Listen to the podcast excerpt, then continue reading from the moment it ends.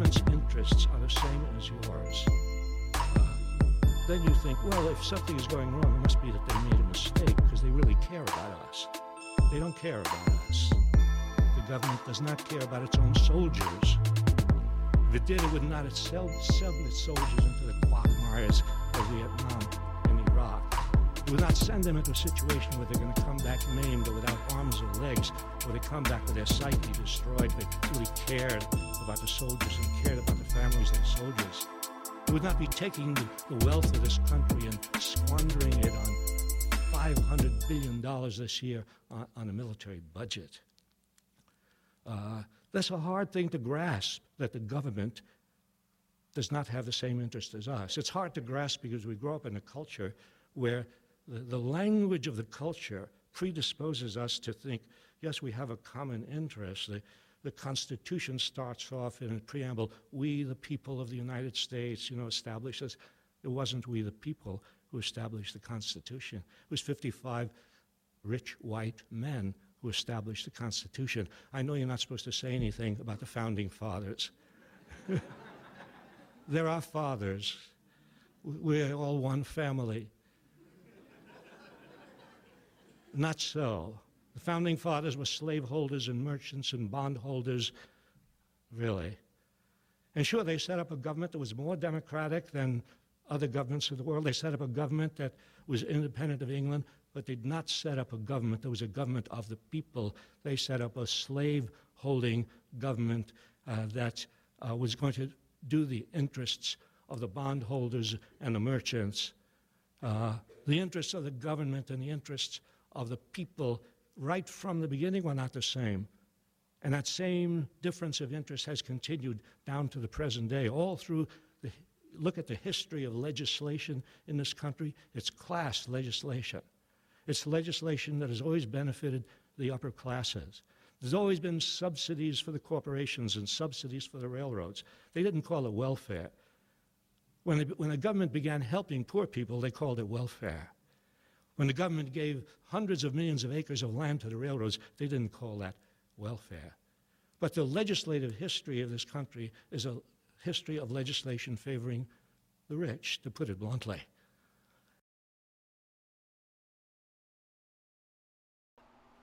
Thank you for joining me in this working class observation, the Class Warfare Report.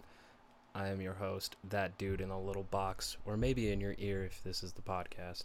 Shouts out to Twitch for the live stream, and Anchor for the podcast platform, and YouTube for holding my archives. I go by the name of Andrew, my given.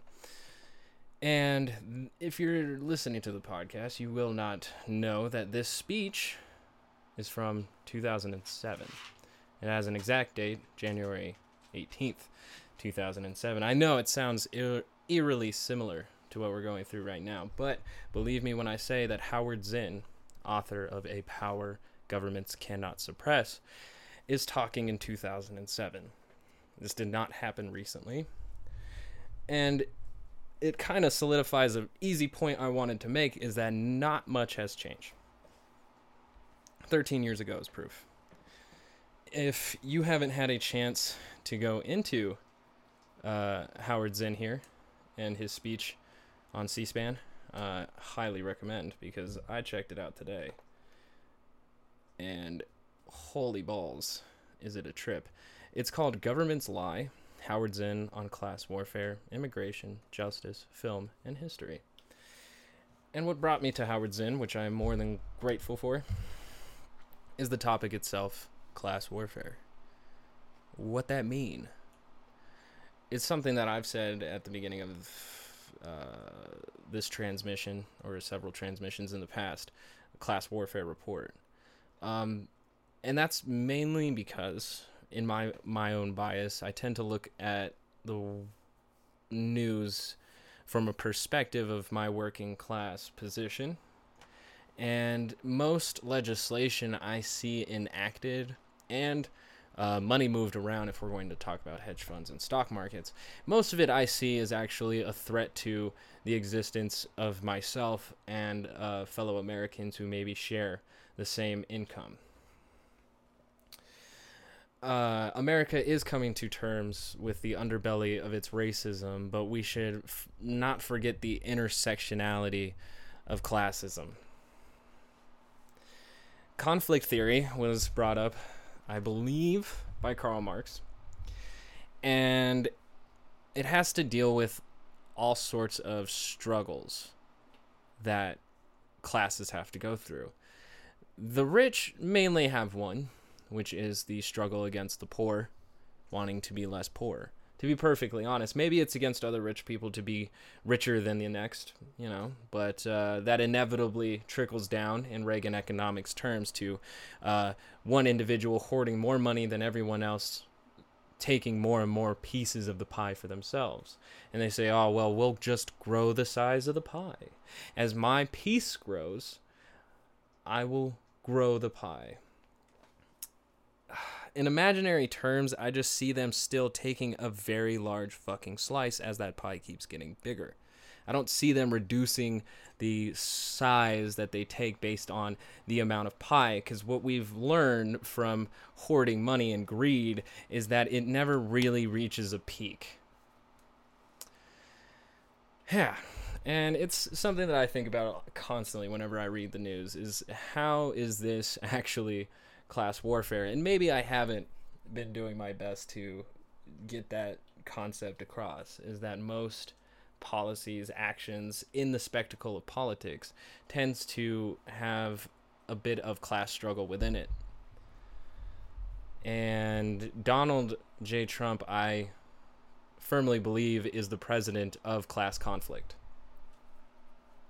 He was picked to uh, break apart class, uh, every class of of of human. Unfortunately, the diversity of classes do fill both the rich and the poor, but the poor once that class is fighting against itself, it has yet another battle that it has to overcome. Beyond being uh, uh, poor, they also have to overcome transphobia, uh, homophobia, uh, uh, xenophobia, uh, racism. You get my point so I, as I can see here in this tweet from Donald J. Trump, it says this is a battle to save the heritage, history, and greatness of our country. Hashtag MAGA 2020. Now, in research, most people don't really agree that protesters should be taking the statues down on their own. But there is a general, uh, general consensus that everybody wants these statues gone not everybody, but a majority wants the statues gone. So I don't see the leader of the uh, right and the far right, Donald J. Trump, um, making any effort towards uniting these two. Um, his idea is by saying anybody caught vandalizing our statues will be held uh, to the furthest extent of the law, which we all know is uh, fan service to his base. That's it's pretty obvious. It, there's there's no compromise for people who want these uh, uh, statues gone. In fact, there's only rhetoric of calling them anarchists, thugs, um, criminals, basically demonizing language. And I think it's really important to recognize here the effect that Twitter, Facebook, and Reddit have. I did say yesterday that um, the whole argument of this, the, the deplatforming effort and the little petty battles between Trump and his platforms, I don't really like the argument as a whole. Um, I think we fucked it up since day one, and we just are kind of in a snowball effect of fucking it up since then. But the danger, the real danger that it possesses here is Trump effectively has a giant megaphone that actually puts words inside people's brains. And when you have a bias, it really smashes that confirmation button in your mind. Like it just presses the shit out of it as you see this language constantly in your Twitter feed. And even more so when you follow more people in that echo chamber of these areas who then get you who who then uh, repeat rinse and repeat the same ideas that the president is speaking, that Fox News is speaking, Turner, uh, Turning Point USA, PragerU, the endless amount of right wing uh, propagandists can become just the thing in your phone. that every time you get on Twitter, every time you get on YouTube, every time you get on Facebook, you're only going to get one side of the story. And I'll admit it, most people only want their side of the story. That's the whole point of bias. That's the whole point of beliefs, really, is that we're just trying to figure out what fits us. My only problem is is that we have a bunch of grifters and uh, fuckwits, don't know what else to call them, exploiting these people's beliefs. Even though exploiting them to this extent builds an atmosphere of toxicity, which for an opportunist is an opportunity. And that in itself is what the Andrew Jihad, wait, Andrew Jackson Jihad, the band, the Folks band, their new 2020 album, Good Luck Everyone, had a great song called Psychic Warfare. This right here. This right here. It's weird that you can listen to a folk song that's both uh, beautiful, brave, but also have it apply to real world experience. This is psychic warfare on a class level. Everybody has, uh, most people have, access to Twitter, Facebook, or YouTube. So that means they have constantly access to Trump's thoughts, and he has access to your brain. The, the horrifying idea that 1984 was really trying to sell people is that you have one safe space, one true, inalienable safe space. But we're learning over time that this safe space is, in fact, corruptible, malleable, and easily, easily gullible. And that is your mind. 1984, George Orwell is trying to sell the idea that our mind was the only place that we could really retain our self identity and our individual autonomy. But once that is taken, once the fascist has has obtained the mind of the individual, he controls the masses. I say he because uh, I don't know why I gendered fascism, but Trump's in office, and that's kind of why I went that went that route. Um, I'm sure fascism is uh, uh, on both sides of genders, all sides of genders. Um, I lost my point but that was a that was a hard rant, mostly about the psychic class warfare that happens to be going on.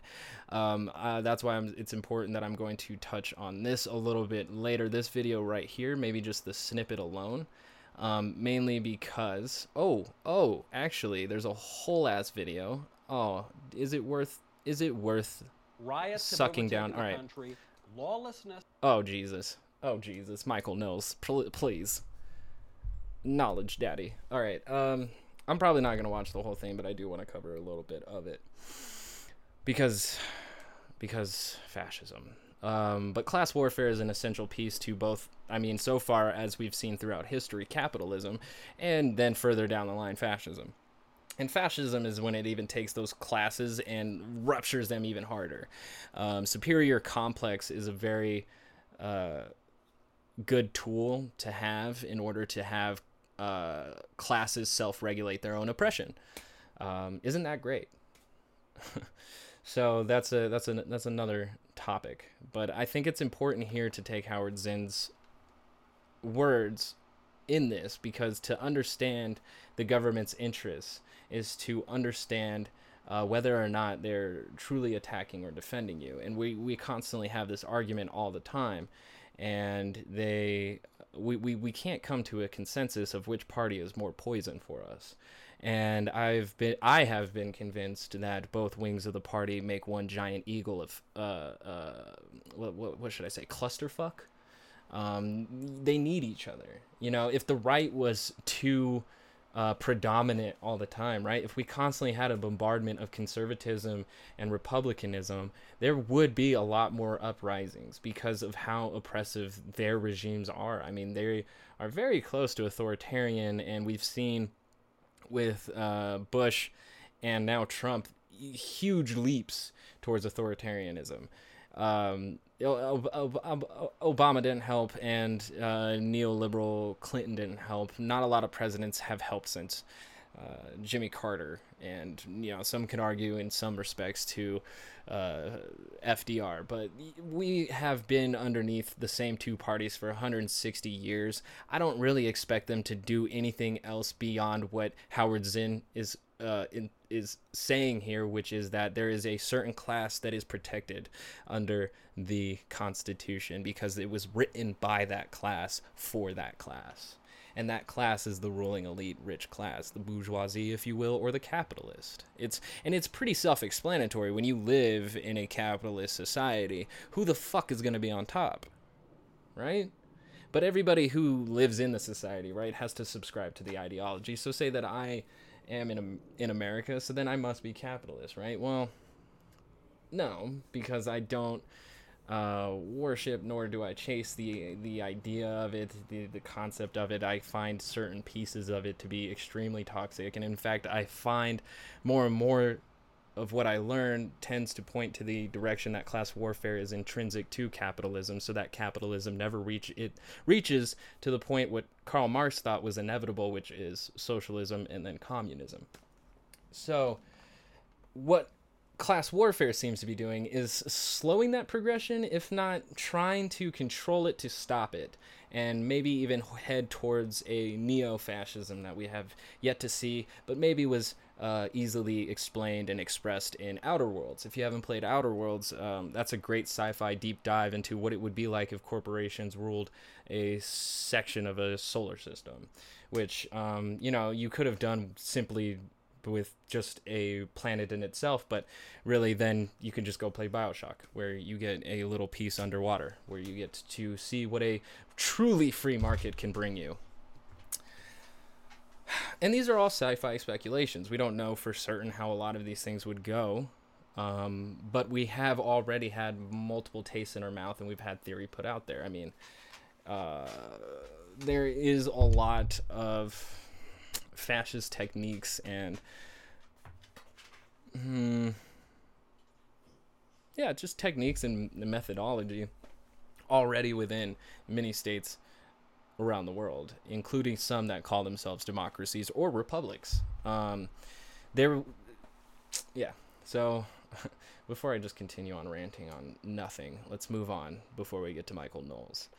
How does class warfare exist today? One example that's been sticking out to me is Donald Trump's response to the coronavirus, which, you know, uh, could be termed lightly as lazy, lazydaxical, right? Right? No, maybe that's too hard. It's been um, neglectful. It's eh, it's not even quite it either. Incompetent. No. You know, I can't find the word for it.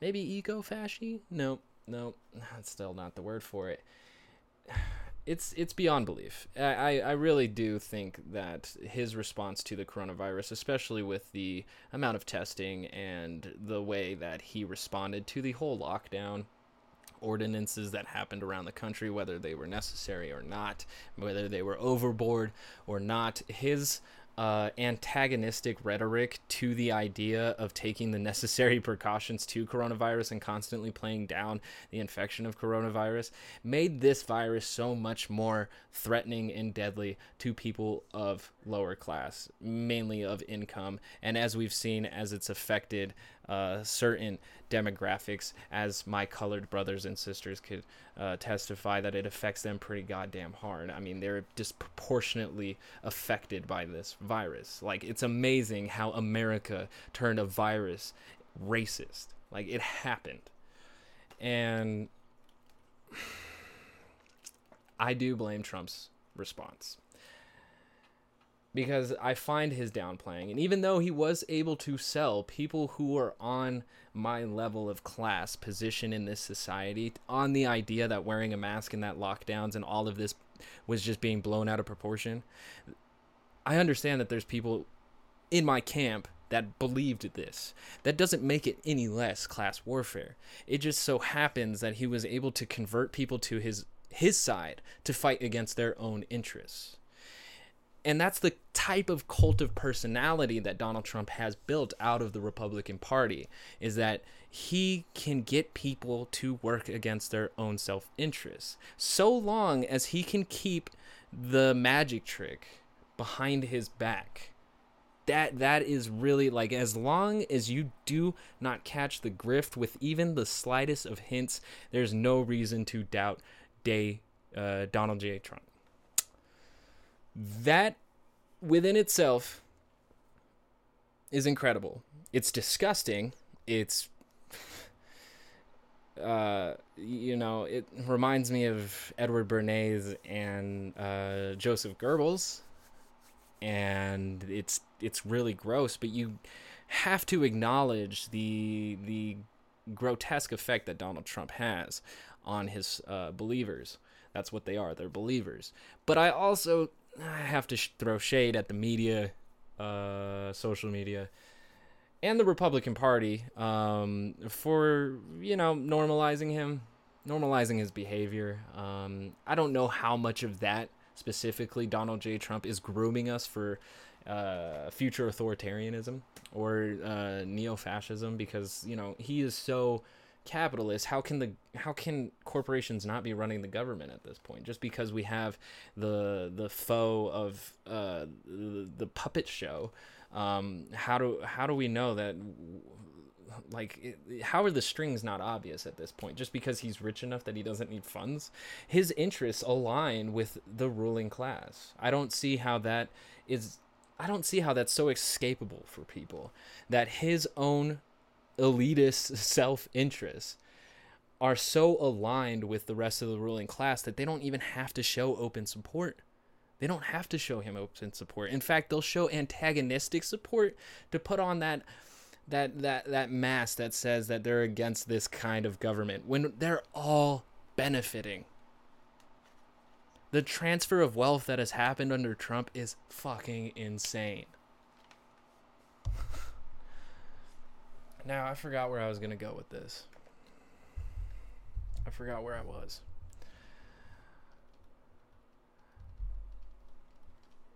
Oh, yeah. If you go into Google and you type Trump death clock, you get trumpdeathclock.com. You click, and what do you see? you can install it into your Google Chrome.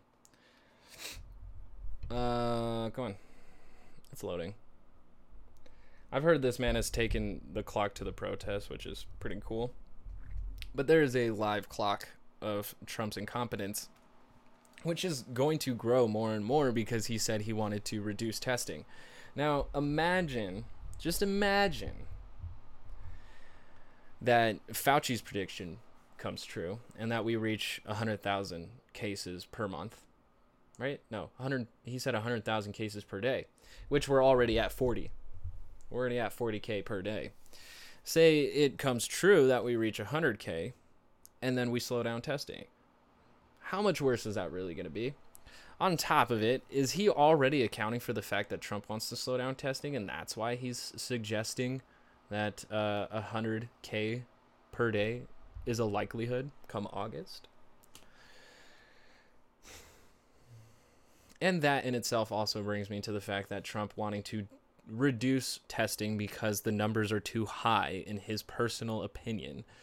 That in itself is also class warfare. For him to reduce the amount of public tests, uh, tests done by the federal government, uh, tests funded by the federal government, done by the state, or tests funded by the federal government, done by private entities.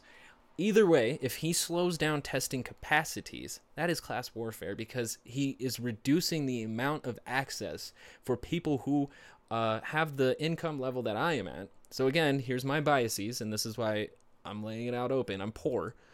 If he reduces that amount for poor people, the infection rate for poor people does not just disappear. It becomes undetectable. It becomes more invisible, thus more deadly. That is class warfare. And because of his effectiveness to downplay the virus and then other agents of disinformation Like all these fucking insane doctors telling their kids to drink bleach and not wear a mask.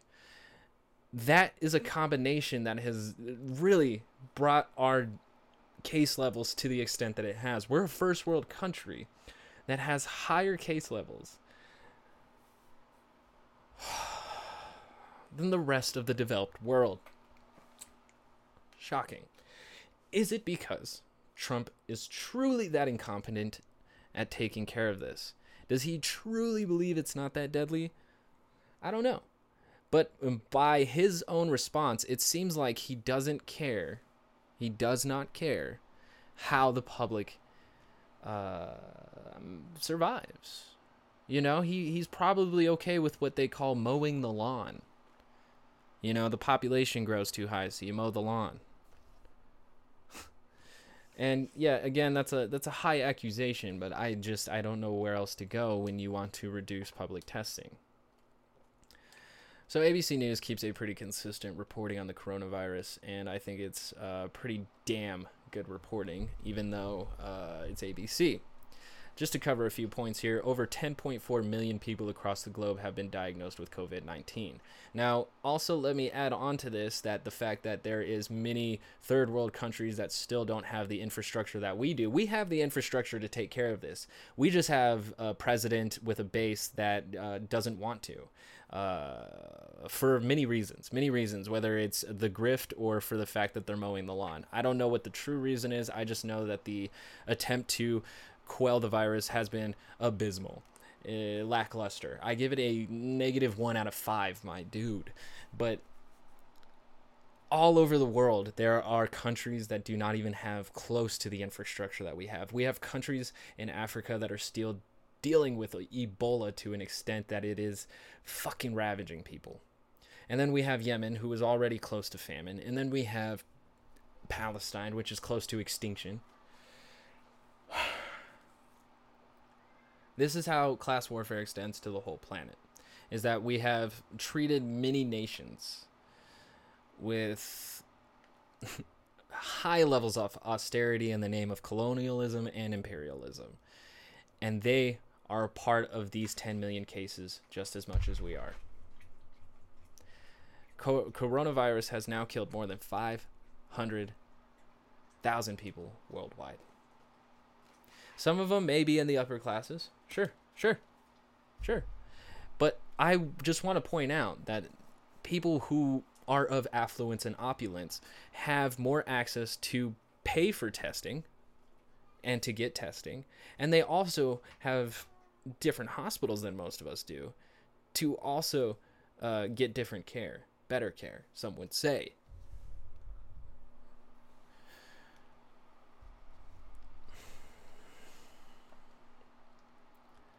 Now, when I'm saying this, is that class warfare does not have to be wholeheartedly uh, lawmaking or policy changing. No, no. In fact, it can be just inaction. It can just be inaction. I watched the the clip last night of George Carlin explaining uh, what fascism is on Bill Maher's show in I think 2005, and what they were honestly talking about was George Bush's response to uh, Katrina in New Orleans, which we all know has its own darknesses and is another video within itself. But it just goes to prove that certain classes, especially when they're intersectioned into multiple classes like being black and poor, you tend to get a worse response from the government. If you if you don't know what I'm talking about, go back to yesterday's video or just look up George Carlin on Bill Maher 2005. Just watch the whole thing. But you can also just go back and uh, look at uh, the Katrina response and uh, inform yourself. And you can also, I don't remember who the author is, but the book is called A Paradise Built in Hell. Uh, crazy ass book about on the ground New Orleans. Um, I don't want to get too specific about it, but it has a lot to do with white supremacy and what it's like to live with it when there's no response from the government after a hurricane. So we we we get updates from ABC, and uh, it's more than we get from our White House. Uh, it's been almost two months since the task force has stopped uh, force tasking, and now all we have is ABC News, uh, Reuters, and Democracy Now to basically keep us up to date. I'm sure CNN and uh, MSNBC is doing the same, but it's to a terrifying extent. And I am sure Fox News has other things more important to talk about than COVID, which I wonder why. But moving on. Minor League Baseball has uh, shut down for the season. 2020 season will be skipped. So, and this is all because of the uh, surge that is happening. This isn't even a second outbreak. This is some fucked up part of the first out, uh, first phase. And uh, Major League, uh, Minor League Baseball, actually, sorry, the MILB has said we're stepping out, uh, out for the season. Um, today we found out in the afternoon that Texas sets another daily record. Texas is now reporting 159,986 cases statewide, with 72,744 of them considered active cases. That's about half. The state recorded a record 6,975 cases on Tuesday, the day I'm recording this, after the number had declined for three straight days. Now that sounds odd, and we're gonna get into that too. The po- uh, the positivity rate is now 14%, the second highest one day total for the state. That's epic. That is epic. Uh, 6,533 people are now hospitalized, an increase from 5,900 on Monday.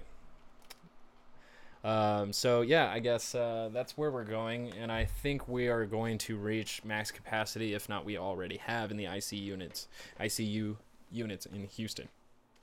So, uh, meanwhile, Harris County, which includes the state's largest city, Houston, announced it has extended its mask mandate through at least August 26th. I don't know why we're playing around as if like the virus is somehow just going to disappear uh, on August 26th, or if it's all just to comfort people who um, have a problem with this whole mask thing. Um, giving them these dates though, and constantly pushing it out back, back, back, back, back, it's it's not going to quell anybody. It, it it delays it delays uh, response from these people, but you know, is that the best we can do? Maybe not if we had a president that was better at unifying but you know what kind of president would have that been? Because even in obama's best times he still wasn't that unifying for this same base that supports donald trump. So we just have like this whole side of the country that just will not fucking compromise and will just huff down some so much JQ fucking conspiracy theory shit other than just complying with the simplest things that the government is asking that actually has nothing to do with your rights except for survive motherfucker. That's all that's this is about at this point. Coronavirus is just trying to see who the fuck can survive it.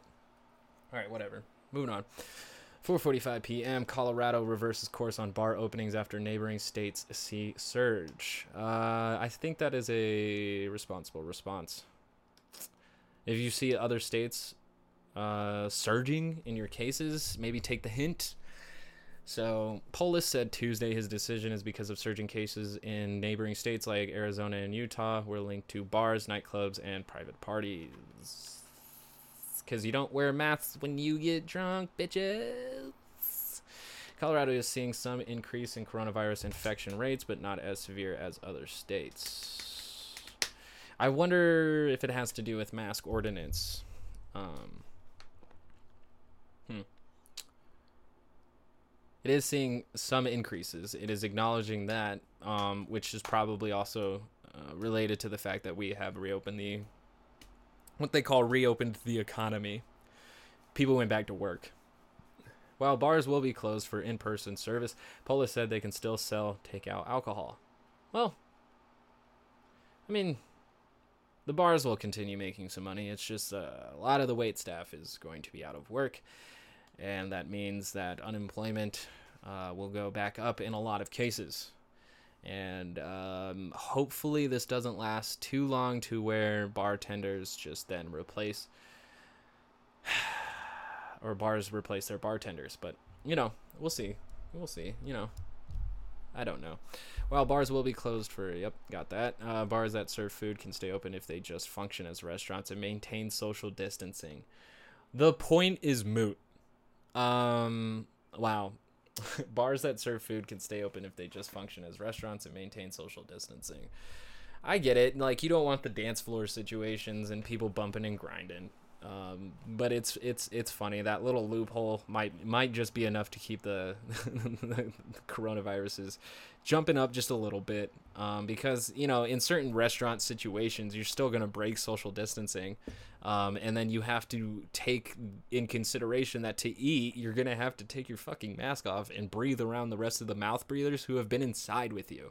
So if you can go to an outdoor restaurant maybe maybe that's more comfortable. But uh fuck like we're trying we're trying to figure it out how do we keep the money flowing and the people from not all dying uh, 4 p.m. California governor to announce new restrictions. California really been on some shit, bro. Uh, the percent of people testing positive for the coronavirus in California has climbed to 5.9 percent. That's less than half of Texas.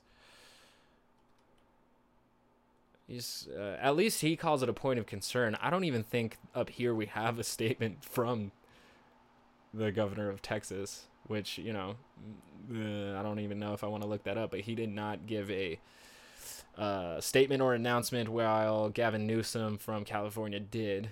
Um, Newsom said he will make announcements on Wednesday on how his efforts to tighten things up with the new restrictions in the Golden State.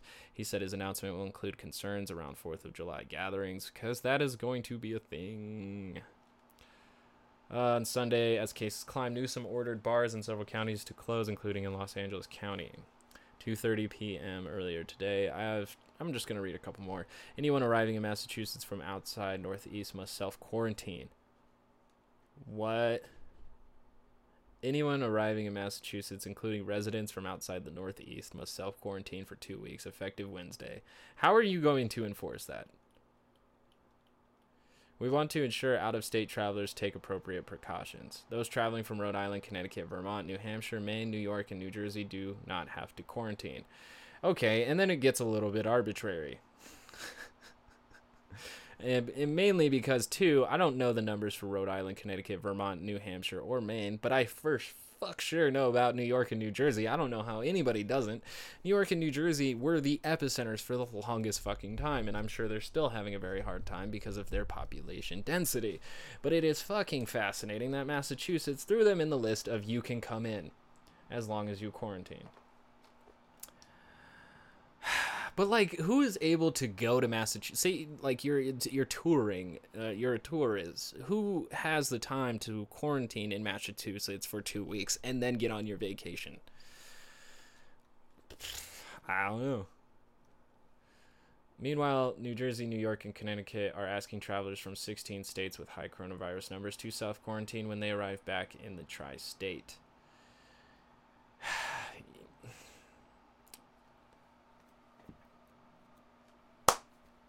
this isn't going to make the consensus any easier for the anti-lockdown, anti-mask people. They're just going to be like, "Oh, pish posh," honestly, on all of this.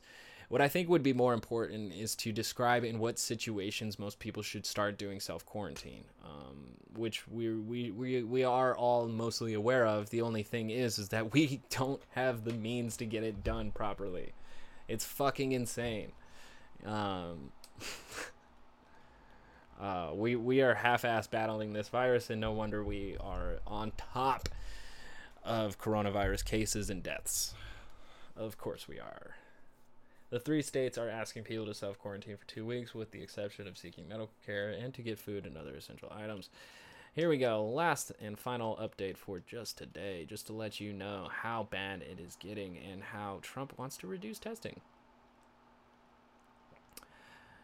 On Friday, Philadelphia's outdoor sports schools, libraries, and indoor malls will reopen. However, indoor dining, gyms, and indoor gatherings of more than 25 people will remain banned. Mayor Jim Kenney said Tuesday, noting the reason was because the targets we laid out to reach that phase will not be met by Friday.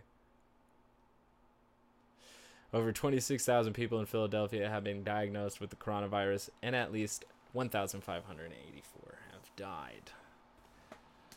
In the last few weeks, those testing positive have been younger and they've been linked to social events and trips to the Jersey Shore, the city's health commission. Commissioner Dr. Thomas Farley said Tuesday. In the last two weeks, 34% of those testing positive are under the age of 30. Uh, Farley said those returning to Philadelphia after traveling to these high case states should self quarantine. Alabama, Arkansas, Arizona, California, Florida, Georgia, Iowa, Louisiana, Mississippi, Nov- Nevada, North Carolina, South Carolina, Tennessee, Texas, and Utah. Philadelphia is trying the best that it can, but once it starts doing a bit of reopening, we are going to see some uh, increases. I don't know how outdoor sports is necessarily going to help anybody when you have to then break uh six feet? And maybe if everybody's wearing masks but like how hard is how hard is your exhaustion going to hit when you have to wear a mask for sports? Uh schools libraries and indoor malls will reopen. Uh maybe there are safe ways to do these uh last three but at the same time you still take the risk you still take the risk of and on top of it too we still have motherfuckers like i said who just don't want to uh, do any kind of social distancing or wearing a mask. So like we're, we're, we're going to see increases in philadelphia. We want the economy to move while at the same time try to mitigate this virus that just has a very easy time spreading from person to person when we don't take the necessary precautions I feel like there is a responsible way to do it, but uh, with the president that we have, it failed even harder. And then also to take on top of it the grifters and propagandists, also making it worse. So, 12:35 p.m. Fauci says he wouldn't be surprised if UFC U, U.S. sees 100k cases per day. In a Senate hearing Tuesday, Dr. Anthony Fauci, the director of the National Institute for Allergy and Infectious Diseases, said, I would not be surprised if we go up to 100,000 cases a day if this does not turn around. And at this point, it is completely up to the fucking states because uh, Trump and his task force just. He shows up to Senate hearings once a week now. This is this is how we get what we need from Fauci these days is a Senate hearing once a week. Uh, we can't just focus on the areas that are having the surge. It puts the entire country at risk, Fauci said. I'm very concerned because it could get very bad. Fauci's ominous comments came as he responded to questions from Senator Elizabeth Warren, Democrat from Massachusetts, who said, quote, we can't keep pretending this virus is getting better, unquote. And I agree with you, Elizabeth. Fauci and the top health officials were expected at the Senate hearing to warn of a tremendous burden that the U.S. healthcare system faces this fall if seasonal flu and COVID 19 are circulating together. Quote, while it remains unclear how long the pandemic will last, COVID 19 active activity will likely continue for some time. It is also unclear what impact the ongoing COVID 19 pandemic will have on healthcare and public health systems during the upcoming influenza season. If there is COVID 19 and flu activity at the same time, this could place a tremendous burden on the healthcare system related to bed occupancy, laboratory testing needs, personal protective equipment, and healthcare worker safety. And Trump wants to do less. He thinks that we only need to get certain fires. There's going to be a little fire here, stomp it out. There'll be a little fire there, stomp it out. But also, he is the worst person to answer this question, as we've seen, because he doesn't even want to keep track of the fires. He wants to reduce the fires. He doesn't want to really even know about the fires. So, um, if we're capital fucked, then we're capitally fucked. Um, and that brings me to my next uh, piece of this might be class warfare. Fired Florida data scientist launches a coronavirus dashboard of her own. This is not exactly what I had seen as the headline before, but this comes from NPR, KNPR 88.9, which I assume is from Florida itself. Now, this was updated a week ago, but uh, quote Rebecca Jones was fired last month from her job at the Florida Department of Health, where she helped create a data portal about the state's COVID 19 cases. Now she has created a dashboard of her own. In some ways, Jones' new portal for Florida coronavirus data looks a lot like the state health department's, but it has a few key differences that reflect just how contentious coronavirus data has become amid politicized arguments about whether it's safe for states to reopen and the fact that we have to even wonder like this is a statement. Differences that reflect just how contentious coronavirus data has become amid politicized arguments. That's a step in class warfare. Is when you're more concerned about your reputation and your votes more than public safety and also to believe that those things aren't intertwined that's that's pretty heavy class warfare you your voters your con, your your bottom level constituents obviously don't mean much to you but moving on in the article case in point jones's dashboard has a map that shows which florida counties are ready for the next phase of reopening wait wait wait wait wait wait wait wait wait wait wait wait this is uh Okay.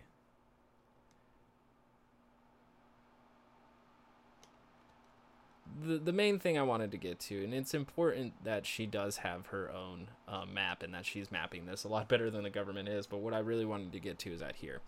Jones says she was originally tasked with building essentially the same type of dashboard for the health department's website in her role as a geographic information system manager until it became clear what the results would show. Quote, when I went to show them what the report card would say for each county, among other things, they asked me to delete the report card because it showed that no counties, pretty much, were ready for reopening, she says, and they didn't want to draw attention to that. Unquote. Florida wanted to reopen before they met the guidelines, before they met the standards. That is a concern for the economy more than your public, who is literally the economy.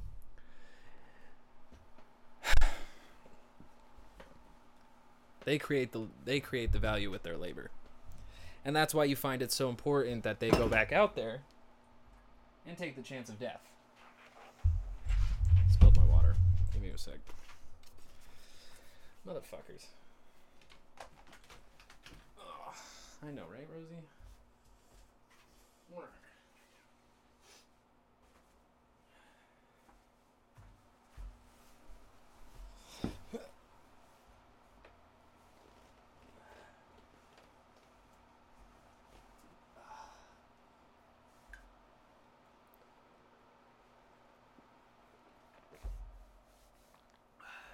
Good stuff.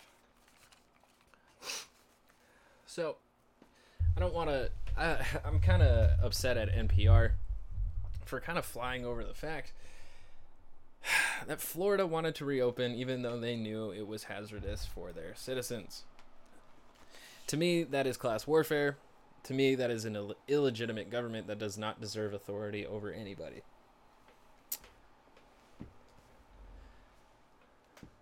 They think that they know better than you do, and they think that they are allowed to put your lives at risk because of that. I don't know how else to perceive it. We can debate about it, but I haven't heard any arguments. Um, the, the article continues. She says she refused to do that manipulation, and others she was asked to, and she was fired on May 18th. Quote to me, it did not read like some kind of political conspiracy or some higher directive, Jones says. Quote, it seemed like people who expected when I brought in those results, the results to support the plan they had written, and they did not. They seemed panicked and like they had to figure out a way to make the results match the plan. That's a what Jones, that's a that's a that's a conspiracy. That's a conspiracy and it's a higher directive too. Like they were trying to align with the idea of, when Trump wanted to open it as well. This is so strange.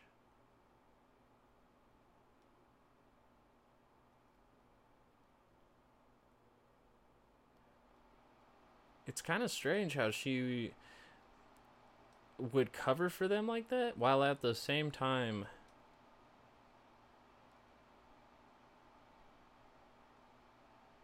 oh man they really just fly over the fact that Florida was uh, really negligible and incompetent right now. They we just flew right over the fact that they lied and are probably still lying right now. And yet we cry China all the fucking time when Florida just does it right over there, bro. We're just flying right over that.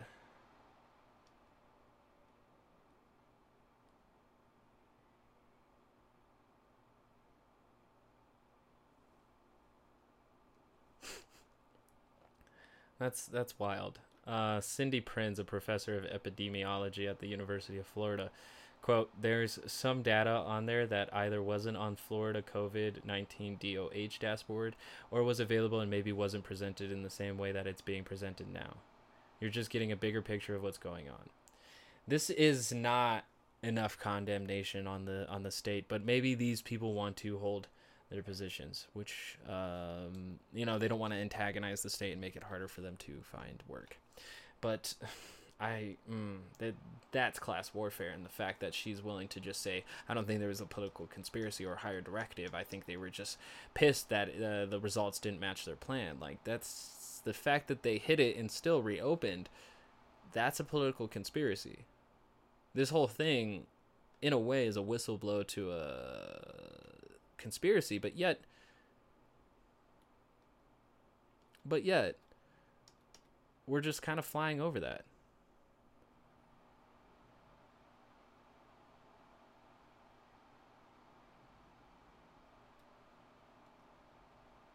The state has faced other questions over its handling of coronavirus data. The Miami Herald reported last week that Florida refused for weeks to release data on COVID 19 deaths at nursing homes and assisted living facilities, even as many other states did so. So here we go. Farther down, there's a little bit more condemnation, but it's not quite nearly to the level that people should actually be pissed.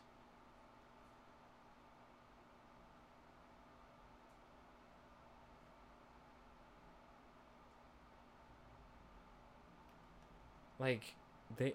Wow. Alright, well, if you want to support Jones, uh, she has a GoFundMe. So you can support her dashboard, which seems to be a lot more comprehensive and clear than the uh, government, which, you know, not a great argument for the government, and we could see this information becoming privatized, which actually doesn't make it any less fucking dangerous. but we are just flying over the fucking fact that Florida lied to reopen sooner. How many more cases did that cause? How many more deaths? That is incompetence to the level of class warfare. These are real world examples. And if I'm wrong, uh, please let me know. But so far, all I can see is a lack of uh, effort into quell a virus that seems to be ravaging the working class. So, we're going to move on to the final piece. I'm not going to watch the whole thing, but we're going to get some more uh, anti working class language here. I just know it. I just fucking know it. Because honestly, if you're in the working class and you live in a similar social status that I do, you don't really have a lot of interest in having an overly funded militarized police. In fact, you would have more interest in having an uh, abolishing the police department and moving into more of a sheriff's ideal where you can elect the sheriff, or maybe even building a new communal watch uh, apparatus department that is uh, built on racial uh, justice and uh, equality uh, within the law. And something that's more connected to the community itself rather than the origins of what most police departments are today, which is breaking up uh, workers' unions, rounding up slaves, and protecting property. So, honestly, and we can have a deeper discussion if anybody wants to, that defund the police, demilitarize the police, and maybe even eventually abolishing the police is in the best interest of the working class, the bottom majority of America. And I'm going to try and get this across by trying to defend your side in this video by Michael Knowles and Fascist Prick. Abounds, and the genius Democrat policy proposal for dealing with all of it Ted Cruz. is to defund the police. This is Verdict with Ted Cruz.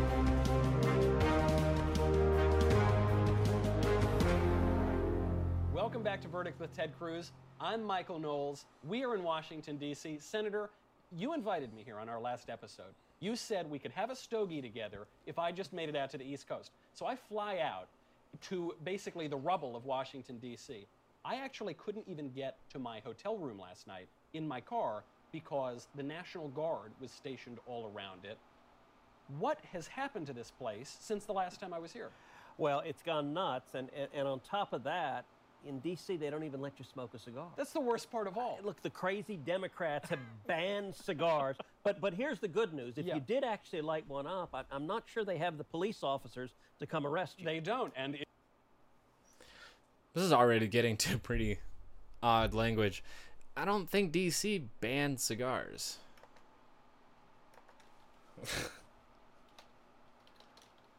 and do they assume that their listeners are too stupid to look this up?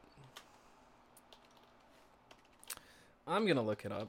Not because I'm smarter than anybody, but because I have the means to do it right here and I'm not just going to buy their shit.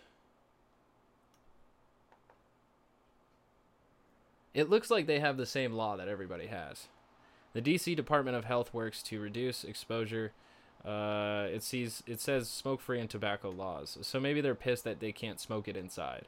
When really, if you own the building, then like they don't fucking care, you know. Um, they're just putting it in law here so that everybody is covered by the law and they don't have to say, "Ah, it's public, it's it's policy." No, no, everybody just obeys the laws. So, you have banks, healthcare facilities, educational facilities, laundromats, public transportation facilities, reception areas, restaurants, retail food, retail service, uh, shopping malls, theaters, sports arenas, waiting rooms, all against smoking inside. And yet, you don't see Senator Ted Cruz's office. Um, I don't know about the building itself, but uh, this seems to be very focused on public areas. Oh, here we go. The law requires that virtually all establishments and businesses with employees be smoke free. This includes work areas, employee lounges, restrooms, conference rooms, uh, classrooms, employee cafeterias, hallways, and vehicles owned by a private employer. Private residences are exempt unless used as a child care, adult daycare, or healthcare facility. Okay, that makes sense. So you can smoke in your house, and it does look like Ted Cruz would be able to smoke in his office. Uh, work areas maybe includes work areas. Maybe maybe that is broad enough language to where he can't smoke in his office. But uh, yeah, you just can't smoke it inside, Ted. it didn't seems ban if the them. Democrats get their way, then we're going to have even fewer police officers after that. You know, you have spent a good bit of your career in law And then also it's funny that too that they said that there's no police in DC when like they did spend like what 2 weeks beating the shit out of the protesters there. They tried to set up the Black House autonomous zone and got shit canned by the police and I think the National Guard at the same damn time. So um yeah, why are they acting that like Democrats somehow got rid of police forces when Democrats are really only in control of the House right now? Like, honestly, like DC is Republican as fuck. It's so strange. Even even when they have the upper hand, they're just big babies. enforcement. What's your take on this? Because it's it's at the most local level. The Minneapolis City Council voted overwhelmingly veto-proof majority to abolish and dismantle their police department, and you're seeing Democrats at the federal level taking up a anti-police legislation as well. So, so let me try to understate this. This is stark And I want to point out here that they are painting, and this is this kind of shit right here is only for the purpose of confirmation bias. I don't think they are going to convince any liberals to their side. It is here to build up the ideas of the argument that you are going to use against those leftist, anarchist, thug scum. All right, one more time. He said anti cop legislation is police reform anti-cop now because that kind of language is not going to help get any compromises nor is it going to make the situation any better And it seems like Republicans want to sell uh, my fellow compatriots in the working class, who are my Republican brothers and sisters. He wants to sell them the idea that that is what's best for them. raving nuts. This is insane. Like, Yeah. like, like. Uh, Did, did you see the, the Minneapolis mayor, the, the, the poor lefty guy who's who's trying to like, okay, what do you want me to say? I'll say whatever you want. They're like, yeah. okay, well, you abolish the whole police department. He said, well, wait, wait, wait, wait a second. like, they really have lost their mind. Now, Yeah. See, obviously, he mischaracterized that because Jacob Frey went out there. They said, Will you defund the police? Will you say that you will defund the police? These are two separate ideas defund and abolition, two completely separate ideas. Uh, he said, I will not commit to abolishing the police. So, not only did Ted Cruz mischaracterize the situation, Jacob Frey also too mischaracterized the request of the protesters. So everybody involved except for the protesters, from me to you, can go fuck yourself. mind you, Comrade de Blasio, like, goodbye me, we're cutting the cops. Like, your city is literally on fire. Right. They haven't And- agreed to and that. Their solution is abolish the police departments. By the way, these are the same morons. Because that's what happens in a democracy you know um, it, it reaches to a point where uh, bureaucracy legislation and voting becomes like a fucking wall so that's when you see people hit the streets and climb over the wall and deface it with graffiti because the wall ain't getting shit done bro all right that want to abolish ICE. Yeah. I, y- y- you Yeah, abolish they're ICE, just like, for sure. Okay, let's get rid of everybody charged with protecting us. Mm-hmm.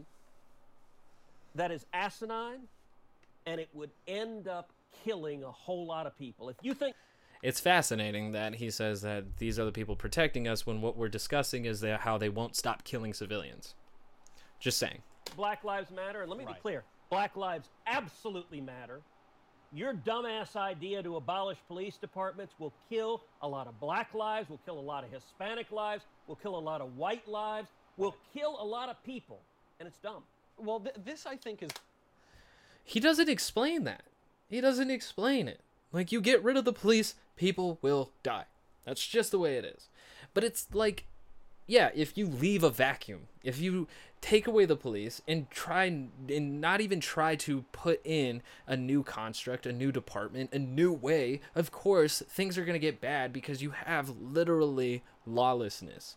But he is equating lawlessness right now with people power. That's class warfare. And it's selling that idea to my fellows in the working class. That is class warfare. When he says Black Lives Matter, it's in the intent of class warfare. Because how can he be racist when he says Black Lives Matter? But I'm sure we will reach a point where he plays his hand. is the point here because it's all the people who are saying Black Lives Matter and they're, they're the people who are pushing these things are the ones who are pushing a policy that Yep. will have a very negative effect on uh, black people because we, we spoke about this a little bit on the last show, I think. There's a study out that the number of unarmed black men who are killed by the police every year is it, it's not a four digit number, it's not a three digit number, it's not a two digit number. Uh, obviously, every death is a tragedy, and that's what they're focusing on but the number of unarmed black men who are killed by criminals is very high. And when the criminals are in the neighborhood, who's going to take care of it? The police. What, what is the effect of this going to be? That is absolutely no way to make any points in an argument. That was nonsensical. Um, there was no real data to be point there. He insinuated two data points that have been perpetuated throughout all right wing propaganda. So that's why he didn't explain himself, is because if you know, then you already know. In troubled areas around the country. I- I- It would be He doesn't have to explain if- if himself at this happened. point. The victims of violent crime are disproportionately low income. Yeah. They're disproportionately minority, African Americans, and Hispanics.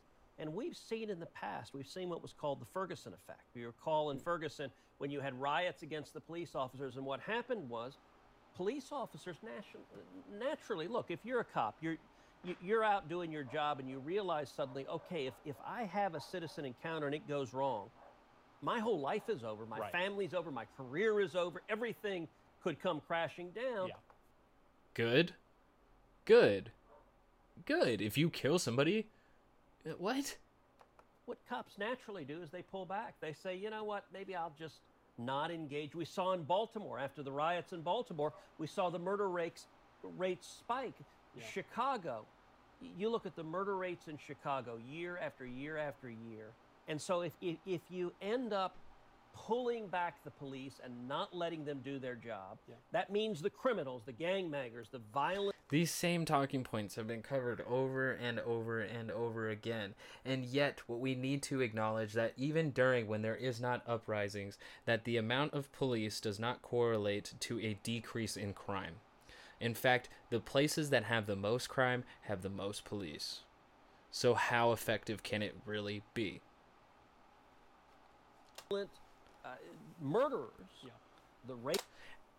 And then he's doing the Trump thing by saying there's people in the ghetto that are murderers, there's rapists, there's drug dealers. I'm sure there's some fine people out there. But how are you not going to die when you're surrounded by rapists, murderers, and thieves? Is that my door?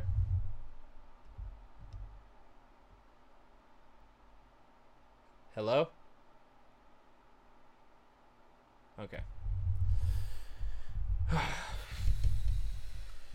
rapists, those the the, the, the robbers have have no check on them. And and and the people who That means also too that communities are utterly powerless. Everybody is completely powerless without the police patrolling your streets constantly. You have no uh, power within you to make sure that your communities stay safe. That is what he is selling you, and that the only way to do it is to bring in uh, cops whose training is uh, so aggressive, so aggressive that you get Elijah McClain. That's all I need to say. Will pay pay the price. They're not going to be, by the way, um, Hollywood celebrities in Beverly Hills. That they're going to be perfectly fine and protected. It's going to be it's going to be the people who are vulnerable that need the police to keep them safe. Yes, we want the police to protect everyone's rights fairly, but if you make the police go away, those who who, who are It's already the idea that uh, rich people either commit less crimes or already have a sufficient amount of police protection from for them that they don't have anything to worry about in this fight whatsoever. And what Ted Cruz is selling to the working class, the bottom of us, is that getting rid of the police works against our self-interest by having them constantly patrolling our streets. Um, they save us from tearing each other apart. And that's why we need cops and Ted Cruz. Now, if you like that sort of thing, then please bow down to the Cruz and lick his boots.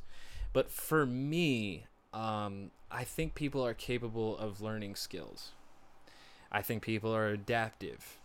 I think people are able to compromise and cooperate when they have the right means.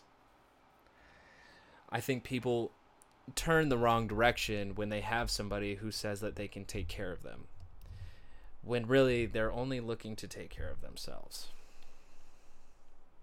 That's Ted Cruz. If we were to defund the police, or even what I want to do is abolish the police so that we can then build from the ground up the exact kind of response that we want to certain uh, emergencies. We don't need cops responding to literally everything that we have everything is directed to 911 and who shows up? A cop and a fireman or a cop and five other cops?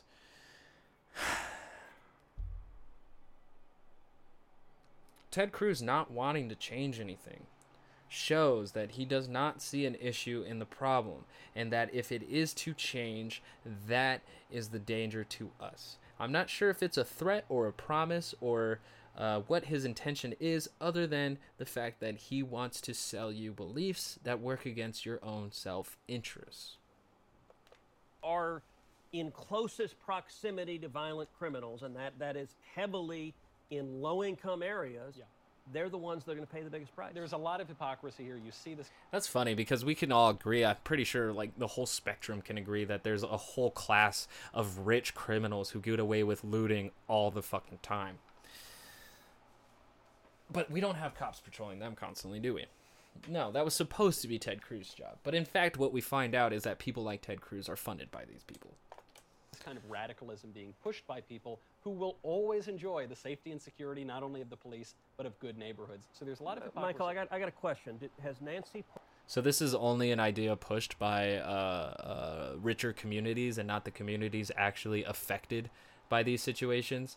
That again is a mischaracterization of the people's power, and yet again is another act of class warfare. Both of them can go fuck themselves. Pelosi? I don't care how how crude I sound. Like this is the type of language that is actually violent against the psyche and the zeitgeist and the community. Uh, you know, I, I Has don't Chuck think so. Schumer? Mm, no, I haven't gotten word about that. Has Bill de Blasio? Uh, no, no, certainly not. He's Well, got his why not? And by the way, let me be clear. I'm not calling on them to. I don't want them to be killed. Right. But why are they trying to cancel the police protection for their low-income yeah. residents? it's uh, police protection for me, but not for That's fascinating. They're selling the idea that the Democrats are bad for you because they want to get rid of the police in your neighborhoods, thus leaving you surrounded by your fellow murderers, rapists, and thieves.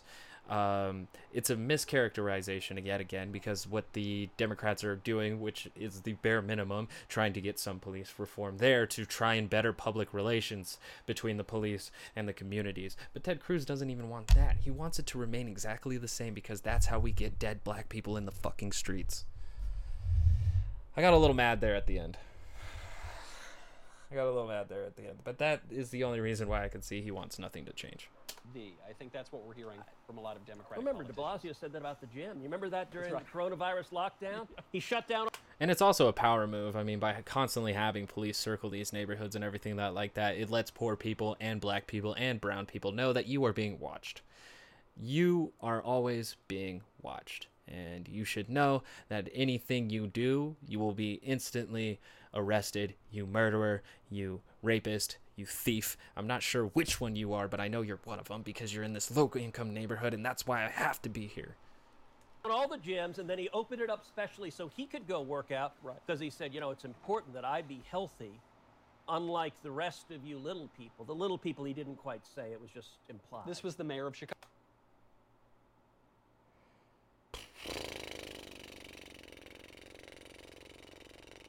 It's the other fascinating idea too, because it's the the building antagonism that Republicans constantly have. Democrats are actually really good at compromising and not saying uh, disgusting things about the Republicans. While Republicans are on the other side being completely heels, they are the heel party of America. If we're going to talk in WWE terms. Um, they come out and say it bluntly, which apparently aggressive assholes really enjoy. Um, no surprise there but it's a certain kind of language that then builds like i've said a wall that makes it hard for fellow citizens people amongst myself to communicate with each other and look out for our best interests collectively. While the ruling elite is allowed to basically have one ideology which is capitalism.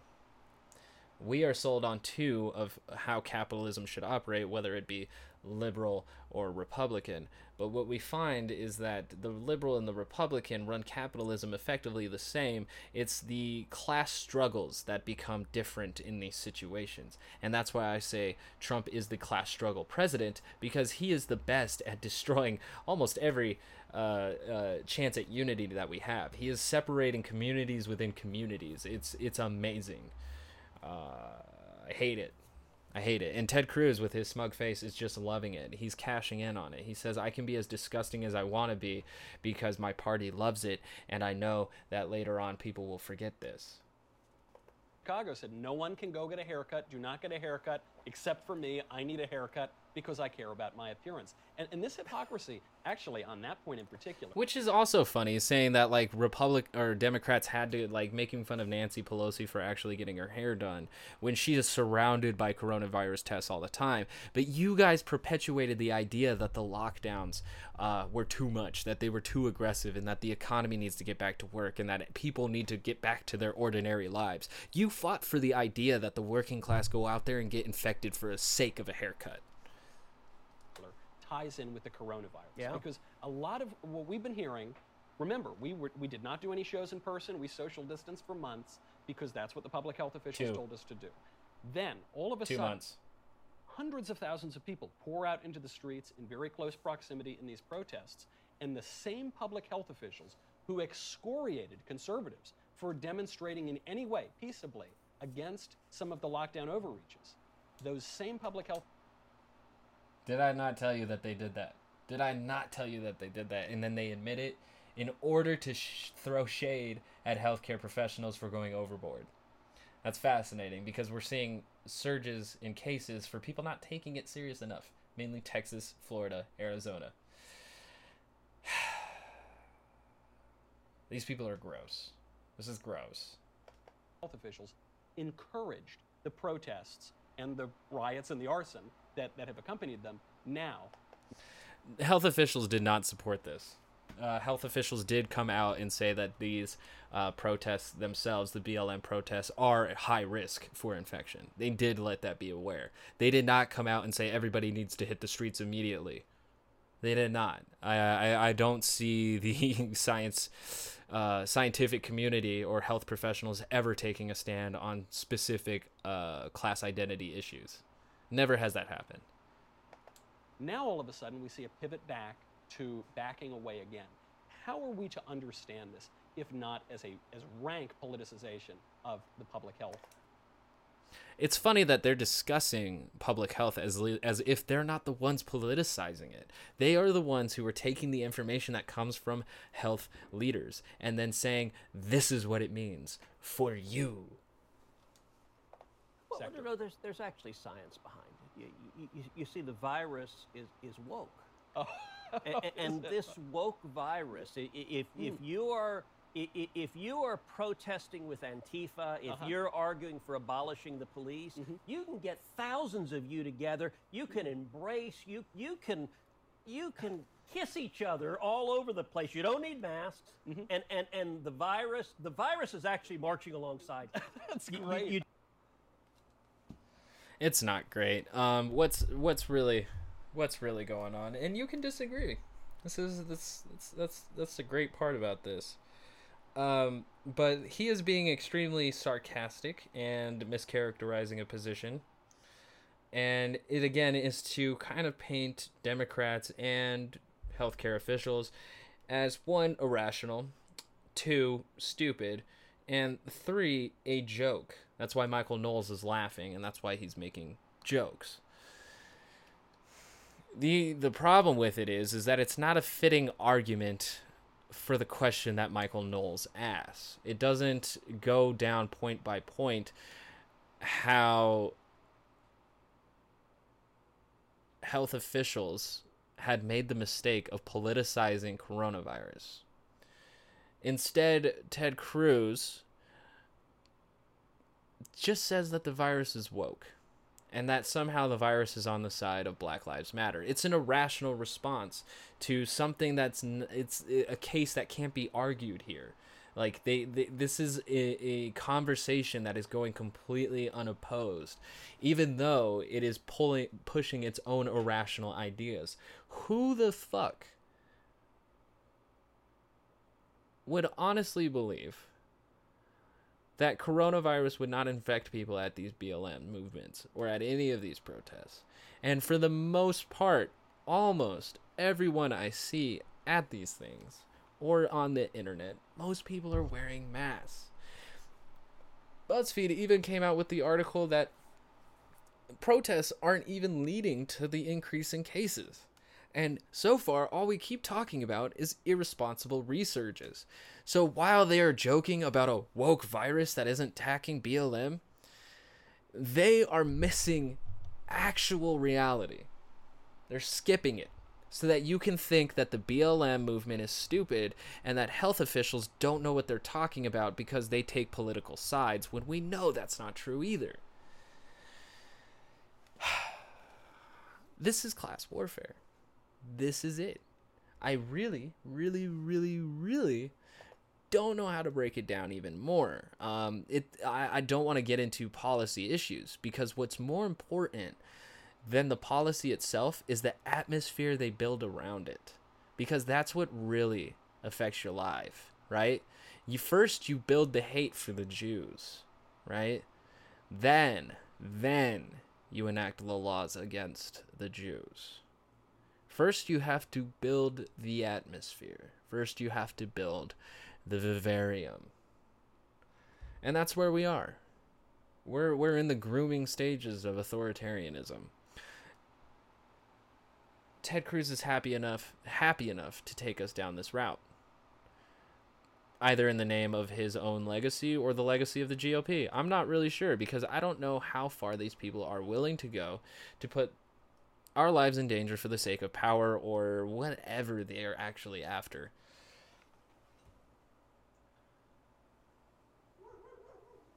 Because it's not it's not the interest of the people. If it is really to be a shill for corporations, then we really have no reason to keep any of these governments around. Because the Democrats know the Republican wing is the corporate party.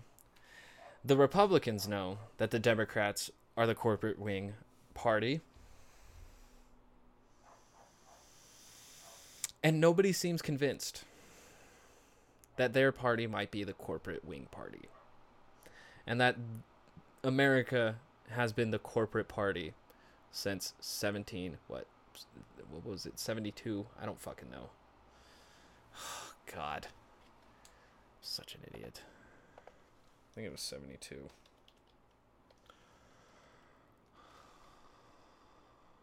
six. Jesus christ. 76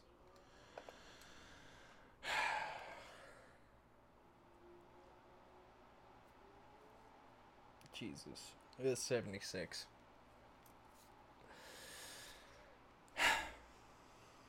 it has been the corporate party since then. And we can hear it in their rhetoric, the way that they talk. Um, ever since Trump came in, I knew that when he said that he was representing the forgotten man and the forgotten people, I knew he didn't mean ordinary people. And I knew that there would be a language out there of what he actually meant. And in fact, I included it. There's a specific uh, article from a long time ago called The Forgotten Man which explains the Forgotten Man is the uh, uh what? Let me see.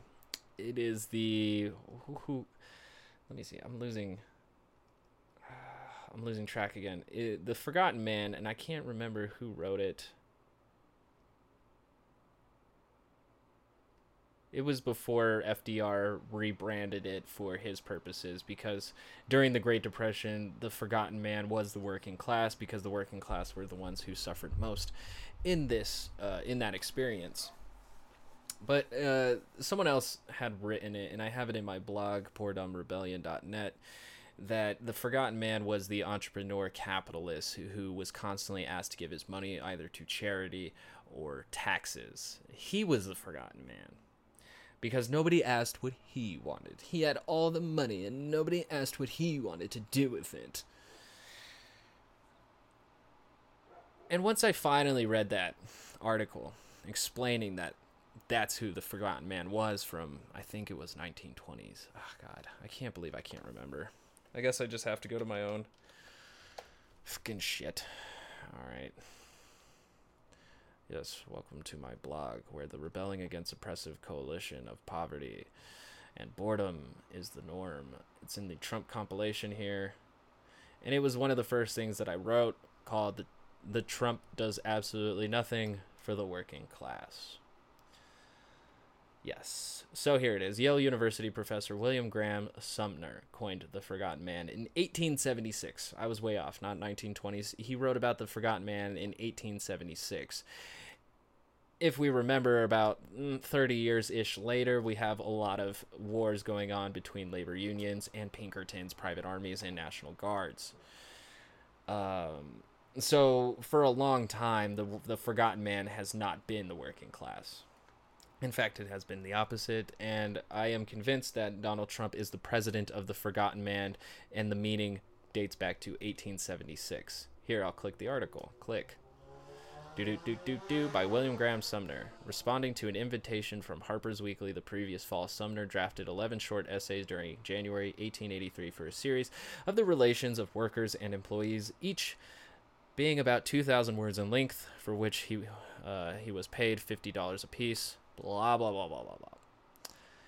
Here it is.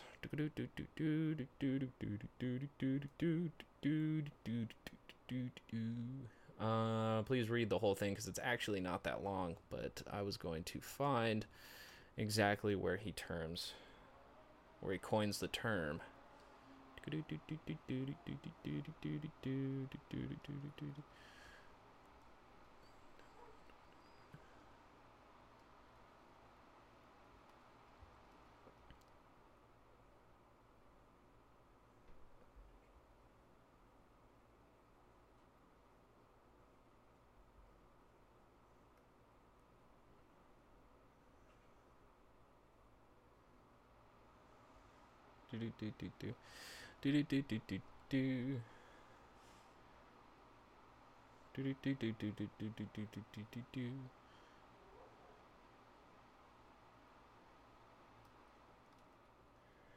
Hmm. God damn it. I can't find where he specifically said it. It's off swar- swarthmore.edu. Social sciences direction. Uh,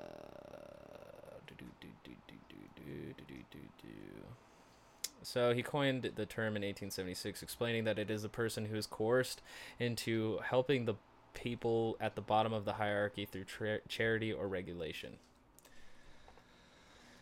Through charity or regulation. That again sounds like a Randian concept, except it was in 1876. So even then, he was defending the personal selfishness of uh, uh, entrepreneurs and capitalists. He believed that they should not be pushed towards uh, philanthropy and charity and taxes, honestly.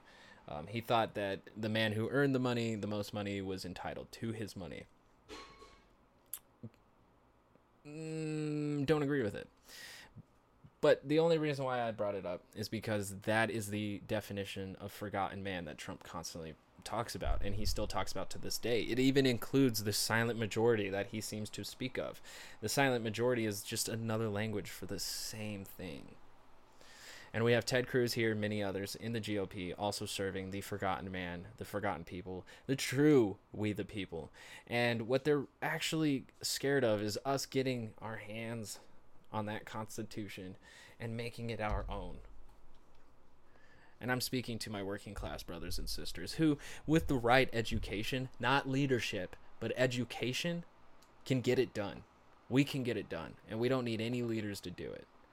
Now, with that being said, I have to give it up to my man, uh, Howard Zinn, to put the final bow tie on this. I just want you to consider how class warfare affects you out there and maybe do some research on conflict theory because I still have a lot more to learn. I just wanted to bring up what that means to me because it is something that I constantly talk about and will continue to con- talk about here on the Class Warfare Report. So if you enjoyed all of this, uh, like, subscribe, uh, dislike, uh, don't share it, share it, tell your mom about it. Um, uh, I'm on Twitter at working underscore Andrew. That's me. Um, there was that blog that I had earlier, poordumbrebellion.net, where I talk about class warfare a lot. Uh, this pod, this is this is uh, archived on YouTube, Working Class Observer, same channel, and it's also in podcast form under the same name, uh, sponsored, not sponsored, but uh, platformed by Anchor, who then puts it on your favorite streaming service, whether it's uh, Apple Podcasts or uh, Radio Lab, I think was one of them. I don't fucking know, Radio Lab or Spotify. Uh, just take your pick. If there's podcasts on it and they have an availability for people to just join them, I'm probably there. It's free. You can do it too. You can do it too. Anchor.fm. I don't. It's not even. I'm not even getting money for that kickback. I just love the fact that they give people the means to just do shit. So, uh, yeah, I'm gonna end it here with our boy Howard Zinn. Thank you for joining me. Uh, I wish you the best of luck in these trying times, and please do not fall into the trap of class warfare because we are all in this together. Well, most of us. In power even though you know, we have leaders who are not easily embarrassed. You know, but that, that, i- that i- I think is one answer to the question, even though you know, this is now going out all over the world and the administration was becoming embarrassed. This is very important to embarrass the people in power, even though you know, we have leaders who are not easily embarrassed. You know, but that, that, that I think is one answer to the question, and that is to show the history of those times when people have felt helpless. So at the beginning of the Vietnam War, and I remember this very distinctly, 1960, spring of 65, beginning of the escalation of the war, we had a demonstration on the Boston Common against the war. 100 people showed up. And a few years later, well, October 69 actually, another anti-war meeting on the Boston Common, 100,000 people were there. The movement grew, it grew and grew because people didn't give up, people persisted, and people understood that all movements start small and all movements start with a kind of hopelessness and a feeling, you know, what are we doing? Uh, but if people persist and persist and persist, there's a chance that something may happen. Uh, the, the, other, the other thing, I said there were two, right? So I shouldn't forget the second. Very often this happens in class. You say, uh, I will now tell you the five causes of the American Revolution. After number three, the teacher falters. but I can, me- I can remember two. That's as high as I go. And, uh, the, and my second point is to overcome cynicism and a feeling of, of helplessness, surround yourself with active people, people who are doing things. When people don't do anything, uh, it's very easy to get hopeless.